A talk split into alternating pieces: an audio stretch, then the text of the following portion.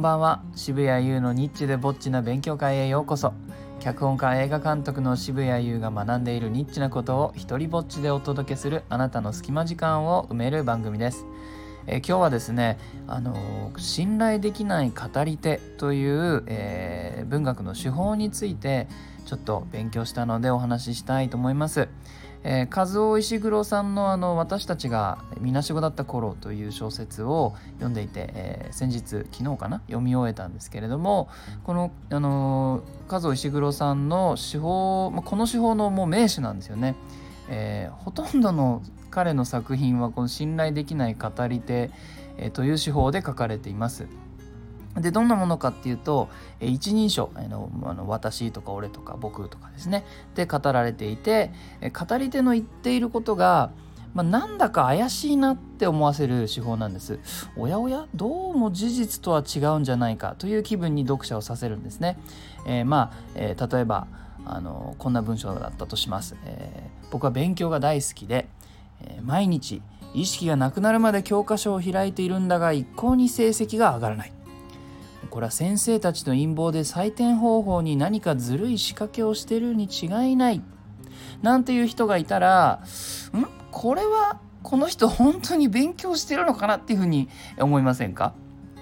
先生たち全員がなんか揃ってなんか採点方法に仕掛けをするわけないからこの人自分で言うほど勉強してないんじゃないって思うと思うんです。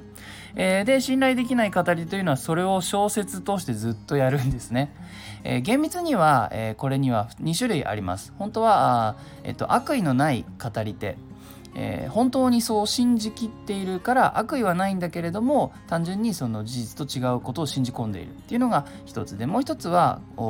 悪意のある語り手意図的に読者を騙そうとしているというパターン信頼できない語り手はこの2つに分かれます。で和尾石黒さんの作品は悪意のない方です。こっちの方が僕は書くのが難しいんじゃないかなと思います、えー、世界を曲がって見ているだけじゃなくてその自分の幻想を維持するために出来事を合わせようというふうにねじ曲げるんですね解釈をね、まあ、さっきのその先生たちが何かそういうふうなずるいことしてるんじゃないかっていうふうにして出来事の方を自分の幻想の方に合わせようとするわけです。でこれをある意味あのどういう手法かなっていうと読者をずっと疑いの状態に置く手法だなっていうことに気づきました。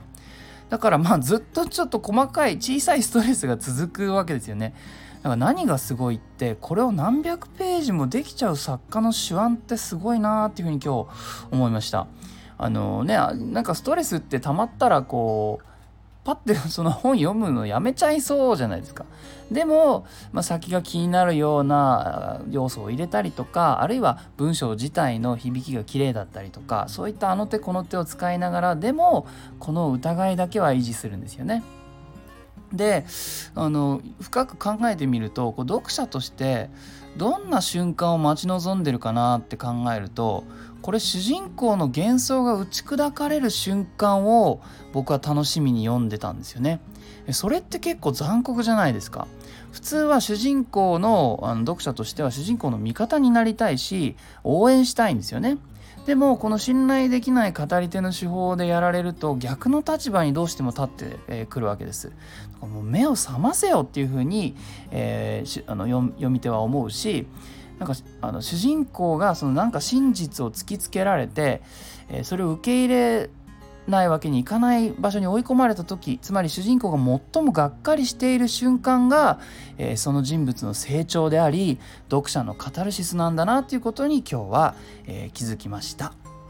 えーと、僕の作品の中でも、まあ、これ意図的にはやらなかったんですが、えー、信頼できない語り手の手法を使っている束縛キーというモノローグがあります。興味のある方は、えー、リンクを貼っておくのでよかったら覗いてみてください、えー、Twitter で聞いている人は「ハッシュタグ日ぼち」で拡散してくれると嬉しいです。いいなと思ったら、えー、ハートマークをしてください。ではでは渋谷優でした。